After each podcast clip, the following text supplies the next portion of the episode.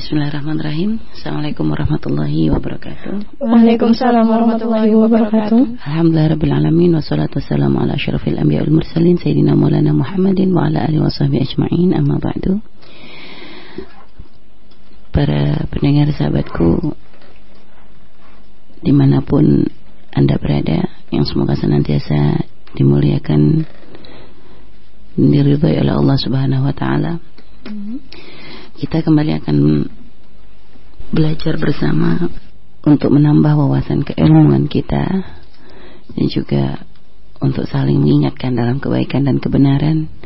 Dan semoga Allah senantiasa membukakan pintu pintu kebaikan untuk kita untuk agar kita bisa mencari ilmu karena Nabi telah memberikan pesan kepada kita semua man salaka tariqan yaltamisu fihi ilman sahalallahu lahu tariqan ilal jannah. Jadi siapa pun yang menuju jalan yang di situ ya dengan tujuan untuk mencari ilmu, maka Allah akan berikan kemudahan jalan baginya untuk menuju surga Allah Subhanahu wa taala. Dan kita semua tentunya berharap agar kita diberikan kemudahan untuk bisa menuju surga Allah, maka kita ingin memasuki melalui pintu ilmu ini sehingga kita di dalam kehidupan kita semakin berhati-hati dan tidak melakukan hal-hal yang dilanggar yang dilarang oleh Allah atau dilarang oleh syariat. Baik para pendengar di mana pun Anda berada, dari pembahasan kita adalah tentang masalah khidbah ya mungkin hmm. secara ringkasnya dari judul yang tema yang disampaikan adalah tentang masalah khidbah yang artinya memang itu adalah masa-masa yang insya Allah akan dilewati ya oleh hmm. uh, para wanita umumnya kalau misalnya ada yang mungkin uh, belum pernah yang tidak menikah atau belum pernah ini kan lain cerita ini kita mengambil satu kasus umum gitu ya. Hmm. Artinya khidbah itu adalah satu langkah yang diambil sebelum seseorang itu memasuki yang namanya pernikahan. Jadi memang itu adalah satu kesunahan. Jadi ada yang namanya khutbah, ada yang namanya khidbah. Ya kalau khutbah itu ya dilakukan ketika khutbah nikah ya ketika sudah dekat waktu menikah itu ada dimulai dengan khutbah. Nah kalau khidbah ini biasanya sebelumnya. Jadi ketika ada seorang laki-laki yang dia itu mulai ada keinginan untuk menikah gitu ya. Hmm. Lalu dia terus men telah menentukan pilihan kepada seorang wanita. Nih, langsung uh, untuk jadi kayak karena memang subhanallah dalam Islam tuh dibuat masalah pernikahan ini benar-benar terhormat gitu loh. Hmm. Bukan kayak orang beli kacang goreng pinggir jalan hmm. langsung main comot nauzubillah ya. Yeah. Jadi karena memang ini adalah pernikahan ini adalah mulia. Hmm. Karena memang kita ingin yang namanya kemuliaan karena memang kalau kita lihat ya, kalau kita lihat antara halal dan haram itu ya memang terkadang ada beda ada apa ada perbedaan yang kadang orang kadang menyamakan hal itu semua. Mm-hmm. seperti wa ahlalul bai' wa harrama riba kan gitu ya. Ketika Allah menghalalkan jual beli tapi Allah mengharamkan masalah riba kan gitu. Uh, akan tapi uh, orang-orang jahiliyah saat itu pernah mengatakan uh, innamal bai'u mithlu riba. Yang namanya jual beli ya nggak ada bedanya juga dengan riba gitu loh kurang lebih aja gitu loh ya. Yeah. sehingga kadang ini kalau dikiaskan ya maksudnya dengan dengan masalah pernikahan ya kadang orang mikir Allah masalah dengan laki perempuan ya suka sama suka nggak usah pakai nikah juga nggak apa-apa kan gitu.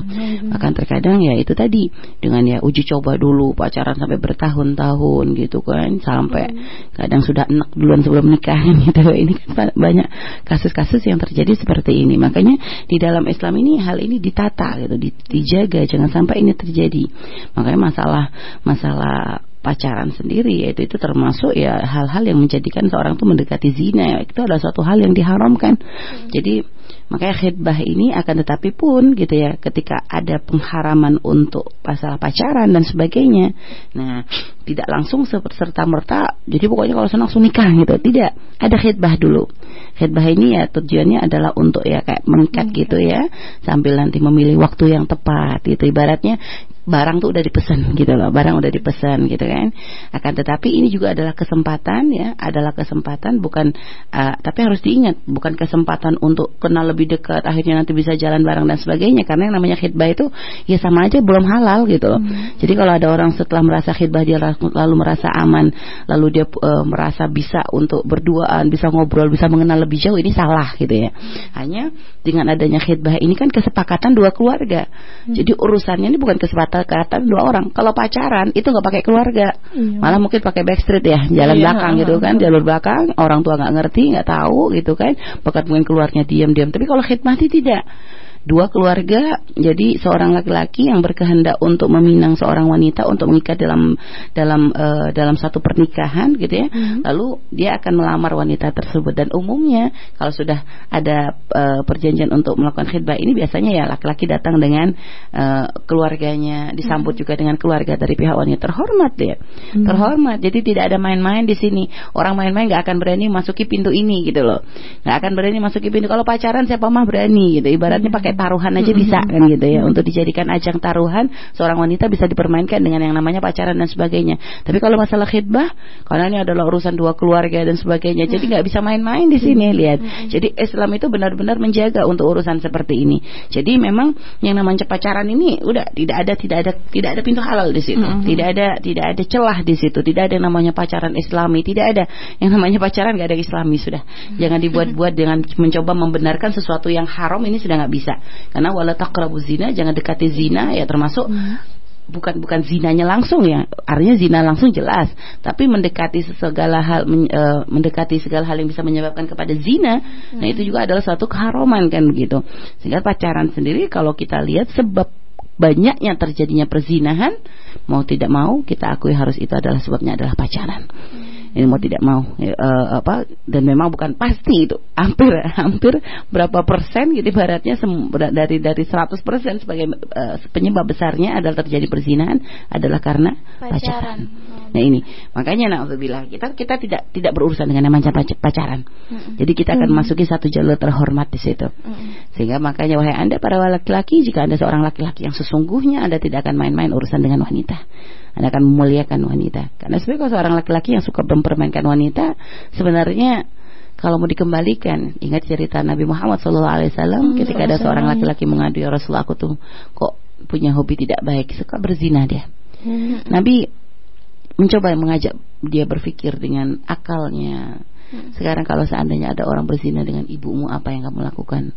Ya gak terima juga sebenarnya dia. Hmm. Kalau ibunya sampai di sini oleh orang. Nah, kalau seandainya dengan uh, anakmu bagaimana? Ya akan aku bunuh ya Rasulullah. Ya anaknya ya. Hmm. uh, gitu kalau seorang dengan adikmu dengan saudaramu dengan jadi dicari orang-orang terdekat dengan dia itu ya nggak terima sebenarnya. Hanya kenapa? Ya kalau secara akal ya sebenarnya nggak terima dia kalau seandainya orang terdekatnya. Maka seorang yang katanya playboy sekalipun hmm. kalau seandainya ada orang godain gangguin adiknya saja dia nggak terima gitu ibaratnya. Seorang playboy yang katanya dia punya adik perempuan misalnya.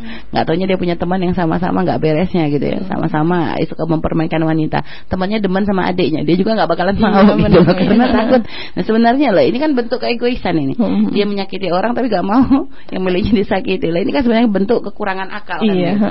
artinya kalau memang dia ngerasa bahwa ini ada perbuatan tidak baik ya jangan dilakukan ke orang dong kan hmm. gitu. Kalau kamu nggak kepengen adikmu digitu kan seharusnya kamu jangan, jangan gituin anaknya orang. kan gitu. Karena sama saja. Hmm. itu ya adiknya orang juga anaknya orang juga istrinya orang juga kan gitu. Jadi nah itu. Nah makanya uh, Islam ingin menjadikan perjalanan menuju pernikahan itu adalah mulia. Akan tetapi tidak langsung juga serta merta langsung masuk kepada pernikahan. Tidak ada namanya khidbah dulu. Nah khidbah ini jadi begitu caranya. Jadi jika ada seorang laki-laki yang punya keinginan untuk menuju kepada pernikahan, lalu dia nanti akan datang kepada keluarga perempuan, apakah itu dengan sendiri ataukah uh, dia dengan keluarganya. Itulah ya ini urusan masalah masalah aturan e, masalah kebiasaan atau hmm. seperti apa kondisinya kan gitu. Karena Nabi sendiri pun menyarankan kalau ada sudah seorang laki-laki datang sudah langsung ke rumahnya. Artinya Nabi pun berapa kali pernah menyuruh seorang laki-laki untuk meminang seorang wanita ini tanpa pakai keluarga gitu. Hmm. lalu Nabi memberikan ayo pergi ke rumah kamu si fulana nah, lamar dia kan gitu. Baru nanti e, jadi kayak ya ibarat sudah pesan dulu kepada orang tuanya hmm. tolong anakmu jangan dikasihin ke siapa-siapa lagi gitu loh jadi jadi obrolan ini pun khidbah ini bukan dengan dengan dengan anak perempuannya, tapi ini hmm. permintaan hmm. kepada orang tuanya untuk uh, apa namanya untuk untuk uh, untuk meminta untuk meminta ke uh, anak perempuannya. Jadi itu. Nah nanti untuk masalah menerimanya lah ini lain cerita lagi hmm. kan gitu. Ini dari pihak laki-laki adalah seperti itu. Nah sekarang dari pihak wanita jika ada seorang melamar, nah ini apa yang harus dilakukan? Kalau uh, ada beberapa hal yang harus diperhatikan ya yang harus diperhatikan oleh se oleh seorang wanita di saat ada yang ingin melamar. Yang pertama, artinya terkadang yang melamar kita adalah orang yang mungkin yang melamar seorang wanita itu adalah orang yang dia sama sekali nggak tahu tentang laki-laki tersebut. Hmm. Maka bukan serta merta bagi seorang wanita jika dilamar wajib untuk menerima, enggak. Hmm. Nah ini anda diberikan kesempatan untuk memilih kan begitu. Anda diberikan diberikan kesempatan untuk memilih.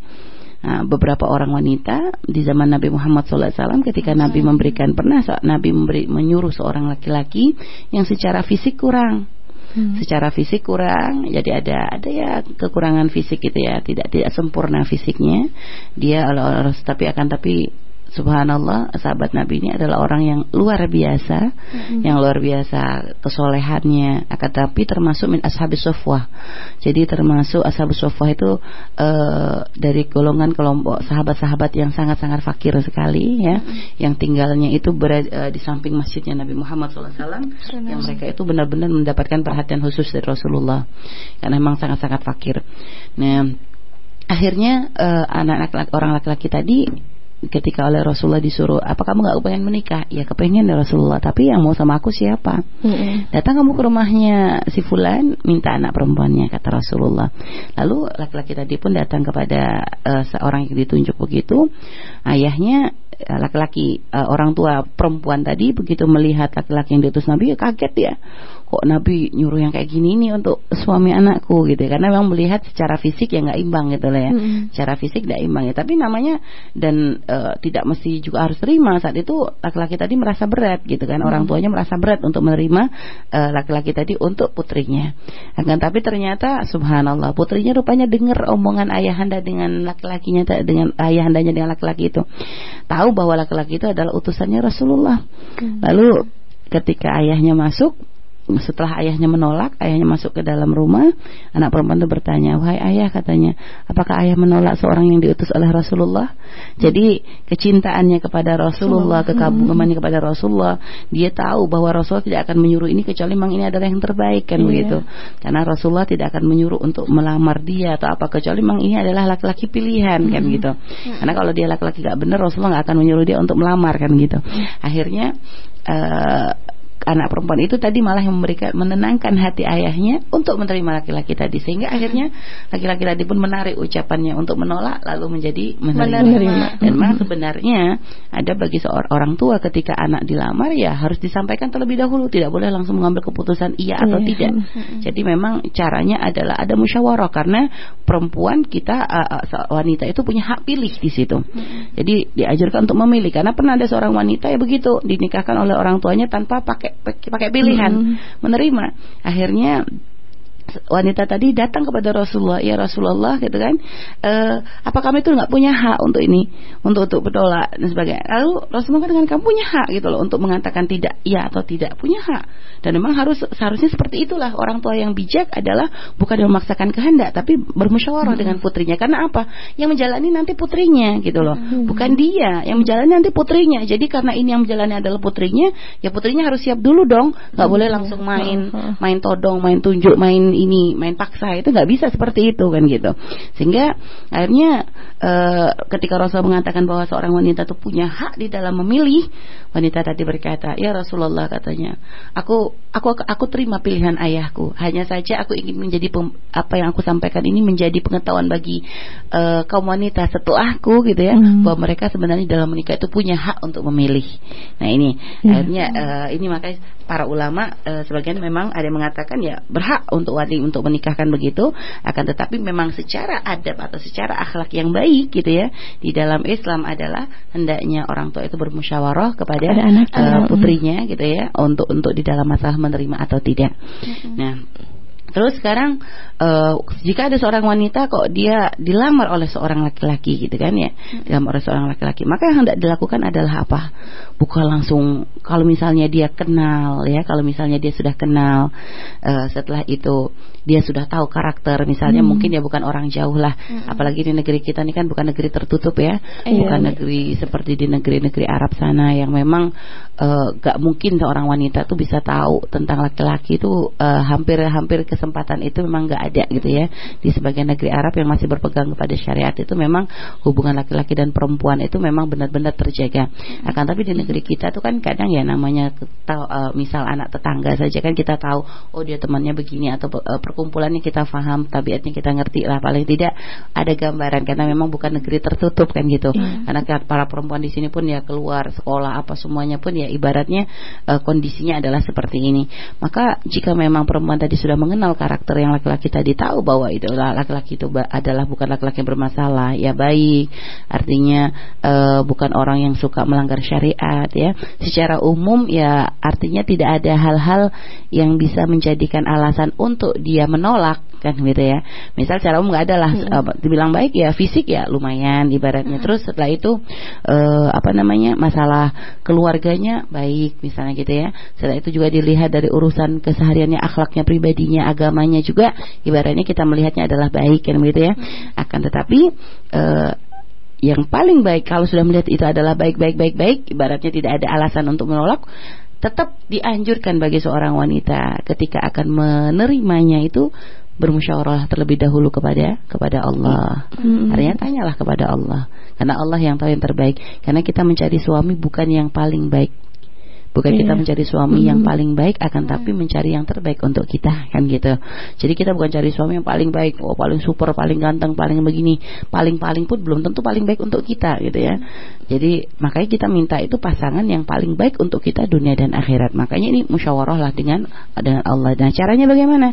Yaitu tadi dengan dengan sholat istikharah gitu ya. Artinya e, jika ada orang melamar kepada orang tua kita, kita lihat adalah begini-begini, sholat istikharah aja orang tua untuk istikharah bersama sambil sambil nanti uh, dari istikharah itu melihat jawaban seperti apa yang akan yang uh, yang akan Allah berikan untuk kita. Dan namanya istikharah nggak mesti dengan mimpi, ya. Iya, istikharah nggak mesti dengan mimpi, jangan salah. Ada sebagian orang nganggap sampai nungguin mimpi aja kan ya, sampai hari nggak nikah-nikah gara-gara urusan mimpi ini kan kacau. Jadi uh, yang namanya istikharah adalah kesunahan yang diajarkan oleh Rasulullah Shallallahu Alaihi Wasallam ya. Nabi pernah memberikan nasihat tentang masalah istikharah ini, gitu kan. Artinya jika kita uh, mempunyai satu perkara yang kita itu masih bingung untuk bagaimana hmm. menentukan pilihannya, maka uh, Nabi Faliyat rokaatain maksudnya ya sholatlah dua rakaat min ghairil faridah. Nah gitu ya. Lalu uh, lakukan sholat dua rakaat yang ini bukan sholat fardu gitu kan. -hmm. Nah, uh, kemudian uh, setelah itu dalam doanya ya termasuk doa yang diajarkan adalah biasanya diajarkan oleh uh, yang diajarkan oleh Rasulullah sallallahu alaihi wasallam ya Allahumma inni astakhiruka bi ilmika wa astaqdiruka bi qadratika wa as'aluka min fadlikal azim jadi kalau secara umumnya maknanya gini loh jadi aku tuh memohon petunjuk mm darimu ya Allah untuk memilih karena engkau yang lebih tahu apa yang terbaik untukku. Mm Jika memang perkara ini adalah baik untukku, maka mudahkanlah jalannya. Akan tetapi jika tidak, ini tidak baik, maka berikan kepadaku yang terbaik. Nah itu loh. Artinya kirimkan lagi yang lebih baik. Ibaratnya kalau ini nggak baik ya sudah gak kasih pengganti yang baik. Dan istiqorohnya orang pasrah kepada Allah. Jangan istiqoroh ngatur ya. Mm. Buya kan sering ngomong gitu kan, ya Allah, aku uh, mohon petunjukmu agar kau pilihkan yang terbaik.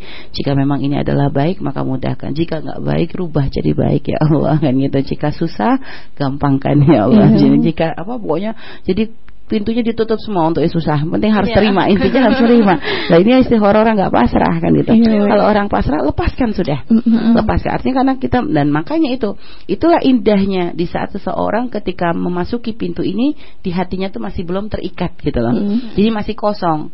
Tapi kalau sudah hatinya terikat susah dia untuk memilih. Bagaimana dia bisa memilih? Wong hatinya sudah kesegel kok. Ibaratnya hmm. gitu. Kalau sudah hatinya kesegel dia nggak bisa nggak bisa membuat pilihan. Dikasih yang lebih bagus pun enggak saya nggak suka, saya suka yang ini kok gitu ibaratnya. Ibarat kalau orang sudah kepengen makan misal ya, makan apa gitu ya, makan, makan apa. Dikasih makanan yang lebih enak pun enggak saya pengennya makan yang itu. Ya, dan, dan sudah kepengen banget sama ini gitu loh. Jadi dikasih yang lebih enggak enggak enggak kepengen kok. Lalu ya. Jadi atau sudah sudah kesegel gitu. Kadang urusan makanan saja orang ngeyel Allah. Apalagi kalau urusan hati. Hmm. apalagi kata dengan bahasa cinta dan sebagainya. Sudah bikin orang nggak bisa untuk memilih. Sehingga kadang disodorkan yang lebih ganteng pun yang lebih soleh pun bilangnya pilihannya dia yang paling bagus. Padahal mungkin secara fisik kurang secara akhlak jauh dan sebagainya. Hanya kenapa? Ya begitulah hati itu. Jadi sudah nggak bisa tidak bisa akal sudah nggak bisa lagi nggak bisa lagi diajak untuk kompromi kalau sudah urusan dengan hati itu. Nah, makanya wanita solehat adalah orang yang tidak akan memasuk uh, mengisi hatinya dengan hal-hal yang masih uh, yang tidak halal untuknya. Kenapa? Karena agar mudah dia untuk memilih. Hmm. dengan dengan benar dengan baik artinya tidak dengan hawa nafsunya. Akan tapi semuanya berlandaskan dengan syariat. Nah, maka istikharah lah. Jadi kalau istikharah itu hatinya masih benar-benar kosong sehingga benar-benar pasrah. Ibaratnya jadi nggak jadi cuma nggak susah dia karena dia minta petunjuk kepada Allah. Karena dia hmm. tahu kalau seandainya nggak jadi ini pun Allah akan kirim yang lain. Ibaratnya gitu. Jadi gak usah khawatir. Jadi bagi para wanita uh, makanya bagi yang yang yang uh, anda-anda yang memang apa namanya pengen bertanya kepada Allah maka pasrahkan jangan mengatur dan sebagainya. Dan jangan takut. Tuh kalau nanti nolak ini jangan-jangan nggak ada yang lamar lagi. Kalau usah khawatir kalau memang dia tidak layak untuk diterima jangan memaksa untuk menerima iya, gitu loh. Jadi ada sebagian karena merasa takut takut takut nanti nggak ada yang lamar lagi takut nanti dia nggak laku takut mau kawin nikahnya mundur lagi berapa tahun gitu kan. Hmm. takut nanti katanya kualat kalau nolak. Nggak ada iya, kualat nolak kalau gitu, memang alasannya adalah alasan syariat. Iya, jadi kalau alasan syariat malah harus menolak. Hmm. jika dia adalah laki-laki fasik atau mungkin pekerjaannya uh, kita tahu bahwa itu bukan pekerjaan yang hal pekerjaannya bukan pekerjaan yang halal. Kita tahu ini karena jangan sampai kita menerima gitu loh. Kalau memang hmm. sudah jelas-jelas ini pekerjaannya haram, tolak wajib kita menolak hmm. pekerjaan dia kecuali dia mau pindah kerja, lain lagi ceritanya. Hmm. Atau mungkin dia adalah orang yang nggak sholat, orang yang durhaka kepada orang tuanya, orang fasik lah hmm. yang kemaksiatan biasa dilakukan. Jangan terima karena alasan ya siapa tahu orang kan bisa berubah. berubah. Nah, ini yang sering gue iya. omongin gitu ya. Ini iya, kayak orang kepengen beli barang tapi mainnya barang yang rusak.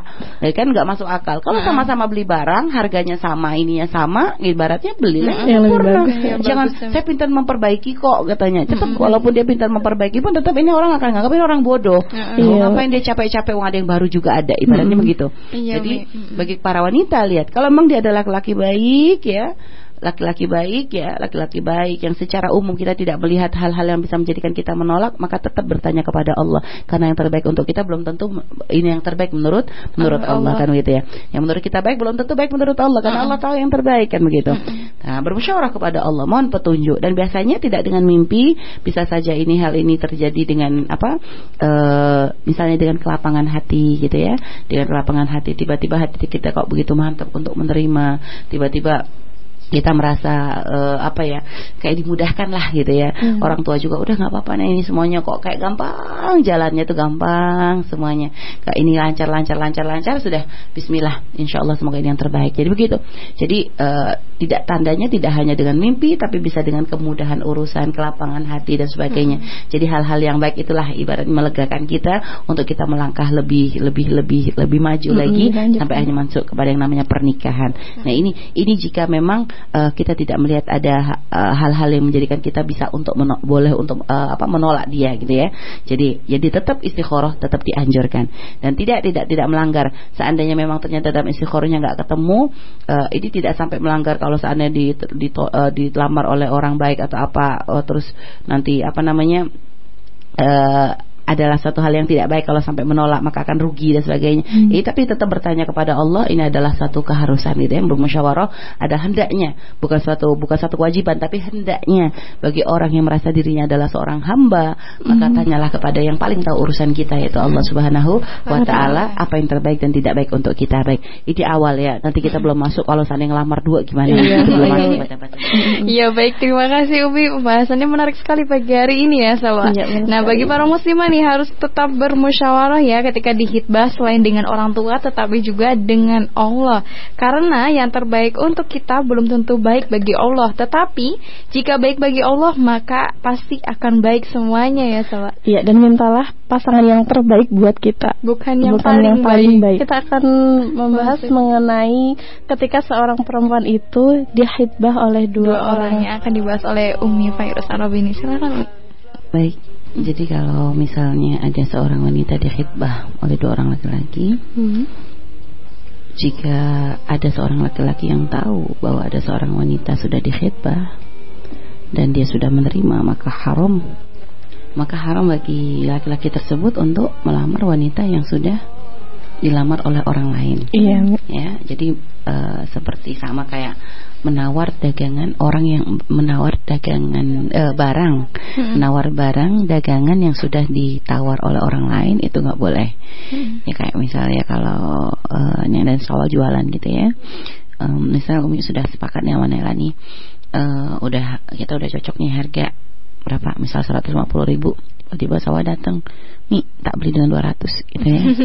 Ini karena tawaran dia lebih gede Umi tergoda juga nih kasih gitu ya. Nih nah, ini jual beli haram itu nggak boleh gitu loh karena menyakitin nyakitin gitu jadi contohnya ya gitu tadi ada seorang perempuan sudah dilamar ya sudah dia A oke okay, gitu ya oke okay, sudah oke okay, gitu. Jadi nggak taunya datang lagi pelamar kedua kok lebih ganteng misalnya ya? Iya, atau lebih kaya atau lebih lah intinya daripada pelamar pertama. Akhirnya mikir-mikir udahlah nolak aja gitu ya. Nah ini bagi yang melamar juga kalau tahu perempuan tersebut sudah dilamar orang lain kok dia masih melamar ini haram gitu ya. Jika memang sudah diterima ya jika masih belum sih lain cerita. Jika masih belum masih lain cerita. Tapi ya adabnya jangan-jangan jangan tumpuk-tumpuk begitu. Kalau sudah iya, tahu dilamar ya akhlaknya tidak seperti itu. Bukan langsung persaingan. Uh, artinya kalau sudah dilamar ya biar sampai keputusan menolaknya tuh dia jangan ngutik-ngutik dulu ibaratnya gitu. Mm. jadi nah terus lain kalau dia nggak tahu kan gitu. Dan juga perempuan pun bagi wanitanya jangan jangan jangan mempermainkan urusan orang seperti ini. Mm. jadi gara-gara ini lebih udah nerima sudah cocok isi korohnya bagus tiba-tiba ada yang lebih ganteng berubah lagi. Lah ini orang kurang ajar ini. ya. jadi artinya ya itu tadi kami katakan makanya jangan mencari orang yang paling baik menurut kita tapi tanyakan kepada Allah yang paling baik men, uh, menurut uh, menurut pilihan Allah, Allah untuk kita ini loh. Karena Allah yang tahu terbaik untuk kita kan gitu.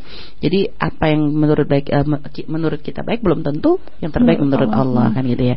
Nah makanya ini, ini jadi cara akhlak bagi laki-laki jangan melamar wanita yang sudah dilamar oleh orang lain kan gitu. Artinya kalau misalnya memang akan menunjukkan lamaran, tunggulah paling tidak sampai laki-laki perempuan tersebut menolak atau enggak gitu. Jadi kalau sudah menolak atau uh, menerima, lah itu nanti tunggu dulu. Kalau menerima jangan dilanjut, kalau menolak baru dia maju kan begitu.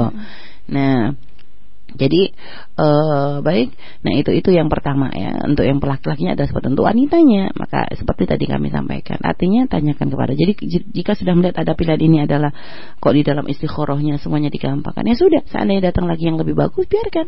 Hmm. Karena bukan bukan bagian, belum tentu yang lebih bagus itu lebih baik, lebih baik untukmu. Hmm. Mungkin benar dia ganteng, tapi karena kalau kamu nurutin hawa nafsu bisa saja nanti jadi suami nggak setia atau dan sebagainya. Jadi jangan-jangan tergiur gitu loh. Kalau seandainya pun dia ketika itu datang orang yang lebih kaya daripada pilihan pertamamu, belum tentu yang terbaik. Bisa belum tentu akan menjadikan kamu bahagia. Bisa saja kaya tapi nggak benar, atau mungkin dia kaya ternyata begitu nikah dengan kamu bangkrut. Misalnya kan. Jadi makanya jangan tergiur dengan hal-hal iya, seperti iya. itu. Yang milih yang terbaik. Walaupun seandainya ternyata pilihan ketika dalam istiqoroh kita kok uh, lebih mantap atau mungkin maka dengan petunjuk mimpi dan sebagainya bahwa ini yang terbaik kan begitu ya. Nah kami pernah punya cerita, kami pernah bercerita juga kan bahwa ada seorang yang yang yang yang dilamar begitu ya. Hmm. Ya padahal pilihan-pilihannya itu ya bagus-bagus gitu ya. Pilihan bagus ya. Ada beberapa pilihan memang hmm. memang belum semuanya maju, belum resmi gitu. Cuma memang sudah ada isyarat-isyarat gitu ya. Sudah ada isyarat gitu kan. Tiba-tiba kok yang maju adalah seorang laki-laki yang sederhana. Pokoknya hmm. dilihat kalau dibanding dengan yang lain-lainnya nggak ketemu lah gitu, nggak level gitu ya, nggak levelnya. Tapi ternyata ketika orang tuanya bermusyawarah dengan Allah dan istikharah itu dengan soal istikharah tadi bertanya mohon petunjuk kepada Allah Subhanahu wa taala kan gitu ya. E, bukan bahasanya bukan bermusyawarah ya mohon petunjuk lah bahasanya kalau musyawarah tuh kayak ada tanya jawab kan. Jadi mohon petunjuk kepada Allah. Ya, mohon petunjuk kepada Allah yang terbaik seperti apa ya Allah gitu ya. Mohon petunjuk pada Allah. Tiba-tiba kok Allah menentukan ini dengan yang yang yang yang paling apa dalam mimpinya itu kok oleh Allah dikasih petunjuk dengan laki-laki yang paling sederhana tadi. Hmm. Padahal kalau dilihat aduh kalau secara secara akal kayaknya enggak banget deh kalau sama yang ini gitu ya. Hmm. Enggak banget kayaknya yang lain punya keilmuan iya, wajah iya, kerjaan juga mapan.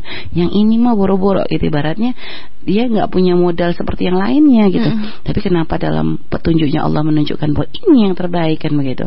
Akhirnya coba orang tua ini ya orang yang mengerti agama sehingga akhirnya sudah bismillah dipilihlah yang yang pilihan sesuai yang sesuai dengan petunjuk Allah tadi kan gitu. Ternyata benar banget gitu ya ternyata pilihannya memang kalau sudah Allah yang memilih memang yang terbaik ternyata hmm. memang ini anak memang biasa-biasa tapi akhlaknya yang luar biasa hmm. pengabdiannya kepada mertuanya kepada istrinya dan sebagainya artinya tampak setelah pernikahan hmm. makanya kalau sudah ngikutin Allah tidak akan nyesel yeah. kalau sudah men, uh, sudah mengikuti petunjuk dari Allah tidak akan nyesel makanya kita sudah karena ya itu tadi Maka yang terbaik menurut kita belum tentu terbaik menurut pilihan uh, apa, apa seperti uh, yang terbaik dengan apa yang Allah pilihkan untuk kita. Karena pilihan Allah tentunya lebih baik karena Allah menciptakan kita kan gitu. Allah yang mengatur untuk kita semuanya, Allah yang tahu seperti apa. Jadi Allah pilihan Allah sudah yang paling luar biasa. Nah, kalau ternyata uh, ini ya, jadi adalah seperti itu. Jadi tidak gampang tergiur ya. Dan juga lihat kalau seandainya misalnya dalam waktu berbarengan, nah ini kan kalau ini tadi saat, misalnya satu-satu maju ya, ini kok misalnya berbarengan, ya sama-sama nggak tahu, misal ini orang ujung sana, orang ujung sana datang melamar, ya itu tadi, makanya kita paling pertimbangan yang paling harus dilihat itu adalah bukan pertimbangan fisik atau pertimbangan harta, tapi dilihat agamanya seperti apa. Iya. Agama seperti apa. Tapi pun tetap tanyakan lagi kepada Allah. Allah. Minta lagi petunjuk kepada Allah. Hmm. Karena pernah ya tadi yang Umi ceritakan itu sebenarnya lawan-lawan juga adalah orang yang ngerti ilmu gitu. Sedangkan ini masih pola yang penting gini loh.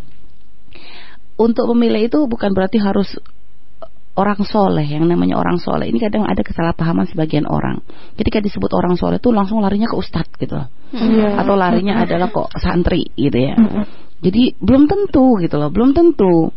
Bukan Umi mengatakan bahwa santri gak benar enggak. Belum tentu. Akan tetapi yang namanya kesolehan itu adalah bu bukan dari dari seberapa banyak ilmu yang dia punya, hmm. akan tetapi kesolehan itu adalah keinsyafannya keinsyafannya dia, terus bagaimana dia tuh uh, di dalam menerima syariat dari Allah, kepatuhan, ketundukannya dia gitu ya.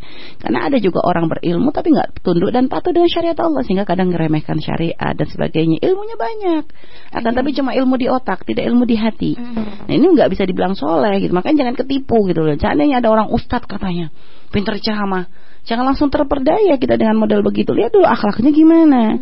Kalau kita hanya terperdaya, oh ini Ustaz gini student begini udah insya Allah baik, tapi nggak ngecek-ngecek lagi seperti apa pribadinya, perilakunya, akhlaknya dengan orang tuanya nggak kita cek, rugi kita. Makanya seorang wanita itu kalau seandainya dilamar, cari tahu dulu tentang siapa yang melamar kamu. Cari kenali dulu, jangan hanya terpedaya dengan uh, penampilan ketika melamar. Uh, melamarnya keren pakai mobil, melamarnya begini. Dah, enggak, itu bisa tipuan semuanya. Maka cek lagi alamatnya di mana. Kalau memang sudah kenal lebih jauh lagi tanyakan apa mikir kirim utusan atau tanya lagi ke sekitarnya seperti apa dia dengan orang tuanya seperti apa dia dengan dengan dengan saudara-saudaranya seperti apa dengan tetangganya seperti apa ibadahnya hmm. siapa perkumpulan teman-temannya tuh siapa gitu loh. Perkumpulan temannya tuh siapa karena punya pengaruh loh ya. Hmm. kadang rusaknya orang mungkin di rumah baik tapi dengan teman-teman yang nggak baik ini nanti hmm. bisa menjadi pengaruh besar di dalam di dalam di dalam ketika ketika akan menikah. Makanya cek dulu cari tahu. Jadi jangan buru-buru untuk menjawab iya atau tidak. Lihat dulu Ya, ya. Selain kita isi khoroh iya minta petunjuk kepada Allah, kita cari tahu. Nanti dari situ kita akan diberikan petunjuk juga oleh Allah. Misalnya dengan mencari tahu tiba-tiba kok awalnya kita kita menganggap dia baik gitu ya. Nah, bisa saja kalau kita kalau sudah kita beristikharah gitu ya So, itu kalau minta petunjuk pada Allah, Allah akan berikan petunjuk. Tiba-tiba kok terlihat, oh ternyata memang benar di rumahnya baik, tapi teman-temannya pemabuk semua misalnya begitu. Atau teman-temannya adalah orang biasa berzina, atau teman-temannya begini. Nah mungkin Allah akan berikan petunjuk seperti itu, bisa saja gitu loh. Jadi nggak usah, jadi cara uh, jawaban untuk istikharah tuh bisa, tidak tidak ya, tapi tidak dengan hanya mimpi, bukan hanya dengan kelapangan, tapi bahkan bisa langsung Allah tunjukkan dalam bentuk kenyataannya kan begitu. Hmm. Jadi seperti ini gitu. Jadi makanya tanyakan, cari tahu dan ingat cari tahunya bukan langsung langsung cari tahu sendiri, langsung pakai ngobrol. Gak ada khidbah itu belum halal. Belum Ingat, halal. belum halal sama aja Anda dengan orang lain. Hmm. Jadi dalam obrolan bahkan kalau sudah ada ada ancar-ancar khidbahnya harus lebih hati-hati di dalam bermuamalah. Ya. Karena sudah setannya gede di situ. setannya gede karena ini kan e, gampang banget orang terjerumus untuk lebih mengenal lebih jauh supaya ya. kamu nggak kayak beli kucing dalam karung. Ini biasanya bahasa yang sering digembar-gemborkan oleh sebagian orang. Hmm. Jadi kamu kan mau menikah, masa kamu kayak beli kucing dalam karung nggak ngerti gimana gimana. Kenalan dong kamu yang ngobrol gini gini gini enak nggak dia diajak ngobrol dan sebagainya ini sama balik lagi ke pacaran nanti iya oh, modelnya begini. Iya. Jadi enggak enggak ada seperti itu. Jadi kalau misalnya kok ada uh, kita kita masih belum tahu jelas tentang dia, maka cari tahu, kirim utusan tadi ya. Cara makanya paling bagusnya mencari tahu itu adalah bukan dengan uh, bukan dengan cara apa namanya? Bukan dengan cara kita berkenalan langsung ya, bukan dengan cara kita uh, ngobrol langsung dan sebagainya. Karena itu bisa aja tertipu kita. Tapi cari dengan lihat dari siapa di sekitarnya seperti apa. Kirim hmm. utusan untuk ya ibaratnya jadi mata-mata matanya kita lah kasarannya untuk melihat hmm. seperti apa orang yang dipercaya orang yang dipercaya tapi yeah. jangan asal orang dipilih yeah. jadi gitu ya nah terus Nah, itu adalah cara dalam kita memilih supaya semakin mantap ini pilihannya ke mana ini atau ini kan gitu ya. Mm -hmm. Nah terus misalnya dua-duanya sama lihat ini yang seperti ini bagaimana. Setelah itu dari dua ini kok sama-sama ada poin minus plusnya misalnya begitu ya. Mm -hmm. Ini ada plusnya, ini ada plusnya, ini ada minusnya, ada minusnya juga misalnya begitu. Maka kalau ternyata kita sudah mengirim utusan tapi kita masih belum merasa lapang, itu terus lagi tingkatkan istikharah seperti apa. Minta petunjuk pada orang tua, orang tua lebih mantap yang mana kan mm -hmm. begitu ya. Hmm, tentunya pasti akan akan menemukan. Pasti di dalam memilih itu kita akan menemukan apa yang kira-kira nanti akan menjadi uh, kenapa kita harus lebih memilih yang A daripada yang B atau yang B daripada yang A. Itu biasanya akan ada. Akan tapi asalkan caranya tidak melanggar syariatnya Allah Subhanahu wa taala. Jadi tetap dengan cara yang diajarkan. Jadi jangan sampai kita melanggar uh, sampai akhirnya nanti terjadi kholwah, sampai terjadi dan ingat kholwah sekarang ini khalwah bukan hanya dengan ketemu berduaan aja ya, mm-hmm. telepon-teleponan juga khalwah, ya, mm-hmm. SMS-an juga khalwah, WA-an khalwah, BB-an khalwah. Jadi itu termasuk khalwah. Apalagi sekarang ya namanya HP canggih banget gitu, muka mm-hmm. dengan muka aja bisa kelihatan walaupun iya, jauh kan begitu. Mm-hmm. Ya, sama itu adalah khalwah. Jadi Anda jangan jangan jangan tertipu. Tetap kalau yang namanya Anda ingin menjaga dari awal dari akhir, maka jadikan ini semuanya mulia kan gitu ya. Mm-hmm. Nah, jadi mencari tahu itu penting. Sama seperti kayak Sayyidah Khadijah. Lihat, Sayyidah Khadijah itu ketika mendengar kabar tentang kemuliaan Rasul Rasulullah. Lihat, beliau menyuruh Maisarah itu yang dalam riwayat adalah uh, budaknya, ada yang mengatakan itu adalah putra angkatnya, apa orang yang diangkat menjadi anaknya, gitu ya. Ada yang mengatakan anak tirinya macam-macam lah ya Maisarah itu ya.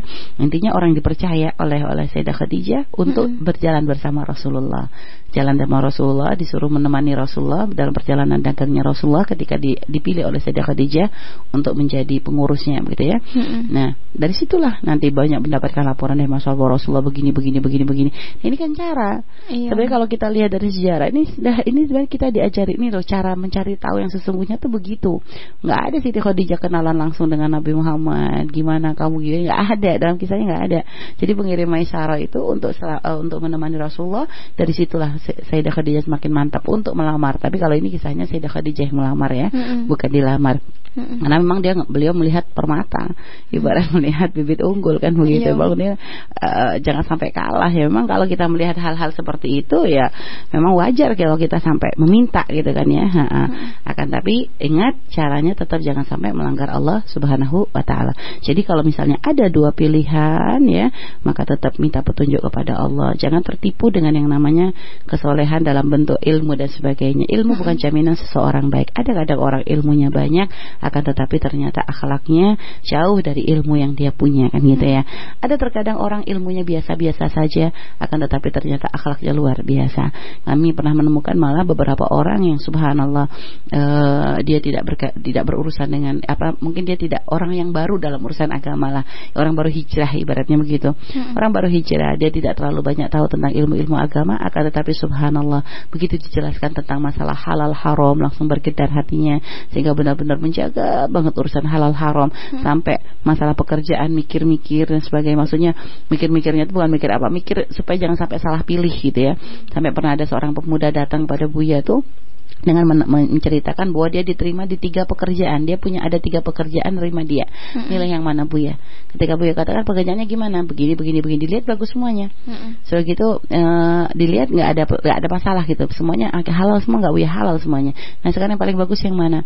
Uh, hmm, pokoknya dia berkata bu ya sudah kamu boleh milih tiga tiganya boleh nggak bu yang paling maslahat di antara yang tiga ini gimana hmm. jadi tetap dia tuh benar-benar hati-hati pas sudah hmm. bilang bagus semua gitu cuma dia masih merasa pokoknya paling di antara tiga artinya bukan hanya dari sisi halalnya dari sisi amannya dia menceritakan semuanya kalau yang hmm. begini tuh uh, halal halal halal iya tapi pekerjaannya begini ini begini oh sampai akhirnya dipilihkan satu yang paling jadi lihat tuh kehati-hatiannya yang kadang orang ahli ilmu belum kadang belum tentu juga sampai seperti itu gitu ya bukan kita hmm. merendahkan ada sebagian orang yang kadang malah meremehkan urusan urusan halal dan haram. Allah nggak apa-apa kok. Ini sudah sudah umum. Soalnya gimana lagi darurat. Kadang ada bahasa begitu enak banget ngukumin. Jangan pakai main-main dikit-dikit darurat-darurat begitu kan begitu ya. Jadi uh, ini ini adalah hal-hal yang hendaknya diperhatikan ya. Ingat kesolehan itu adalah dari bentuk ketundukan dia kepada Allah Subhanahu wa taala, bukan seberapa banyak ilmu yang dia punya. Baik ya. Ini adalah gambaran bagi para adik-adik putri yang mungkin ya subhanallah bingung dalam menerima lamaran dan sebagainya. Paling jawaban yang paling penting adalah uh, inti dari itu semua jangan minta petunjuk kepada Allah Subhanahu wa taala. Baik ya, dan ingat jangan sampai melanggar Allah Subhanahu wa taala. Ya baik, terima kasih Umi.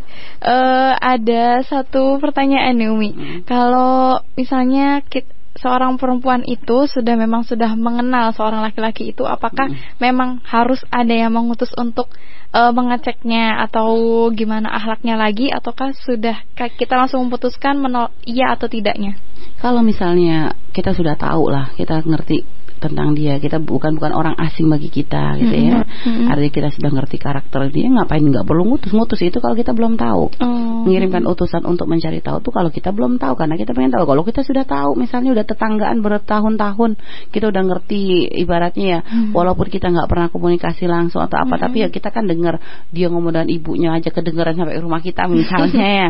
Misal karena memang nempel banget. Kita tahu banget lah gitu ya. Mm-hmm. karena mungkin teman kecil juga gitu ya. Dan kita juga tahu seperti apa dia kesehariannya bagaimana gitu ya. Hmm. Artinya kalau memang seperti itu pilihannya bukan untuk mengirim utusan lagi untuk cari tahu, hmm. tapi tinggal uh, mintalah petunjuk dari Allah Subhanahu hmm. wa taala gitu loh. Uh, kira-kira ini adalah yang terbaik atau tidak kan gitu. Pasrahkan kepada Allah. Nanti dari situ misalnya kita kok oh ngerasanya mantap ya kayaknya kita udah tahu banget keluarganya dekat dan semuanya udah nggak ada masalah gitu ya. Hmm. Uh, Allah tambah kayak tiba-tiba setelah istiqoroh kok mantap aja hati itu. Ya sudah bismillah hmm. itu mungkin yang terbaik kan begitu. Nah, selagi kita tidak menemukan hal hal-hal. Dan kalau sudah bertunangan maka ini adalah komitmen. Artinya kita akan melangkah. Dan ingat bertunangan belum halal jangan dilanjut dengan obrolan dan sebagainya. Mm-hmm. tetap dijaga tetap dijaga. Ini hanya untuk persiapan saja. Dan ingat tunangan jangan lama-lama. Yang iya. namanya lama-lama akan menjadi rusak. Terlalu banyak nanti bisikan sana sini sini sana sini hmm. masukkan sana sini akhirnya jadi buyar semuanya. Hmm. jadi kalau bikin acara atau apa itu kan kalau terlalu lama malah di ini kan malah kadang malah kacau kan gitu ya. Iya. jadi tetap ibaratnya yang apalagi kalau itu adalah kebaikan maka yang paling bagus adalah disegerakan gitu loh. Jangan hmm. jangan diundur-undur gitu. Kalau memang ini adalah baik ya sudah. Kalau seminggu seminggu. Dua minggu dua minggu gitu. Jadi jangan jangan sampai ngelamarnya sekarang nikahnya dua tahun lagi. Ya, ngapain dua tahun? Kalau memang memang nikahnya dua tahun lagi nanti aja ngelamarnya dua tahun lagi. Kok uh, pesannya jauh banget gitu loh. Iya, ya artinya hati hati bisa berubah. Udah kadung keburu apa ya sudah keburu ke, uh, apa sih kalau ibarat kedagangan udah keburu rusak luar dulu, ya, kada luar dulu gitu loh.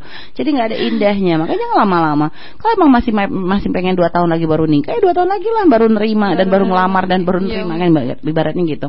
Jadi kalau seandainya uh, kita kok sudah mantap, misalnya ada pilihan uh, apa ada orang lamar, kita sudah mengiyakan gitu. Tapi kok yang laki-lakinya ngomong, tapi nanti nikahnya saya belum siap. Kalau sekarang saya nikahnya setahun lagi, Anda boleh menolak. Oh kalau gitu sudah lain cerita. Kalau gitu saya tolak aja dulu.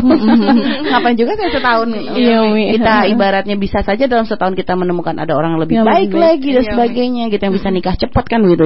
Itu halal segera terbuka daripada ngandalin yang satu tahun ini nggak jelas dan sebagainya.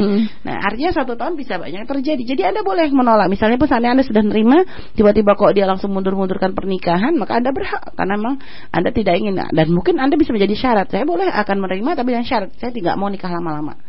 Nah, iya, jadi nggak iya. terhormat bukan dibilang, "Wih, perempuan kok kebelet banget." Enggak, bukan masalah ini masalah syariat, masalah menjaga hati. Mm-hmm. Karena mah kalau sudah orang sudah namanya tunangan tuh ada setannya kan Mikat bilang tadi setannya Setan gede. gede. Iya. Gimana orang kata orang udah deket dengan, yang namanya halal loh ya.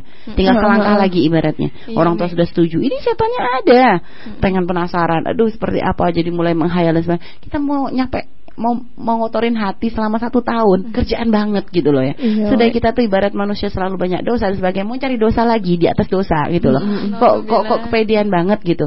Makanya maka maka yang paling paling enak adalah paling bijak adalah kalau sudah tunangan minta waktu jangka kasih jangka waktu yang tidak terlalu panjang ya. Hmm. hanya sekedar cukup untuk persiapan pernikahan dan sebagainya untuk undang-undang sana sini gitu ya. Di Albaja alhamdulillah seminggu jadi kok. Kadang iya, nggak sampai seminggu dua tiga hari jadi. Iya, jadi kadang baru ngelamar sekarang ya nanti kalau sudah sudah kenapa harus lama-lama? gitu. Iya uh -uh. jadi paling bagusnya kebaikan yang yang yang disegerakan kan gitu ya. Jadi uh, jadi terus ada juga hal-hal yang bisa menjadikan seorang wanita tuh membatalkan perni, pertunangan juga ada. Misalnya setelah menerima gitu kan ya uh, setelah awalnya dia dia kayaknya sudah sudah istiqoroh orang tua sudah menerima dan sebagainya sudah kesepakatan dia dalam istiqorohnya juga seakan-akan ya kan kan kita belum ini ya uh, mantap lah gitu ya. Uh, kok tiba-tiba di dalam perjalanannya dalam perjalanannya kok menemukan sesuatu yang tidak pantas misalnya begitu. Hmm. tiba-tiba gitu ya misalnya kok ada berita bahwa si laki-laki ini punya watak misalnya begini. Dia datang masuk fase sering ninggalin sholat dan sebagainya. Awalnya kita katanya enggak. Ternyata ada berita yang lebih bisa dipercaya lagi hmm. dan ternyata kok ada petunjuk-petunjuk mengarah kepada kefasikan misalnya gitu ya.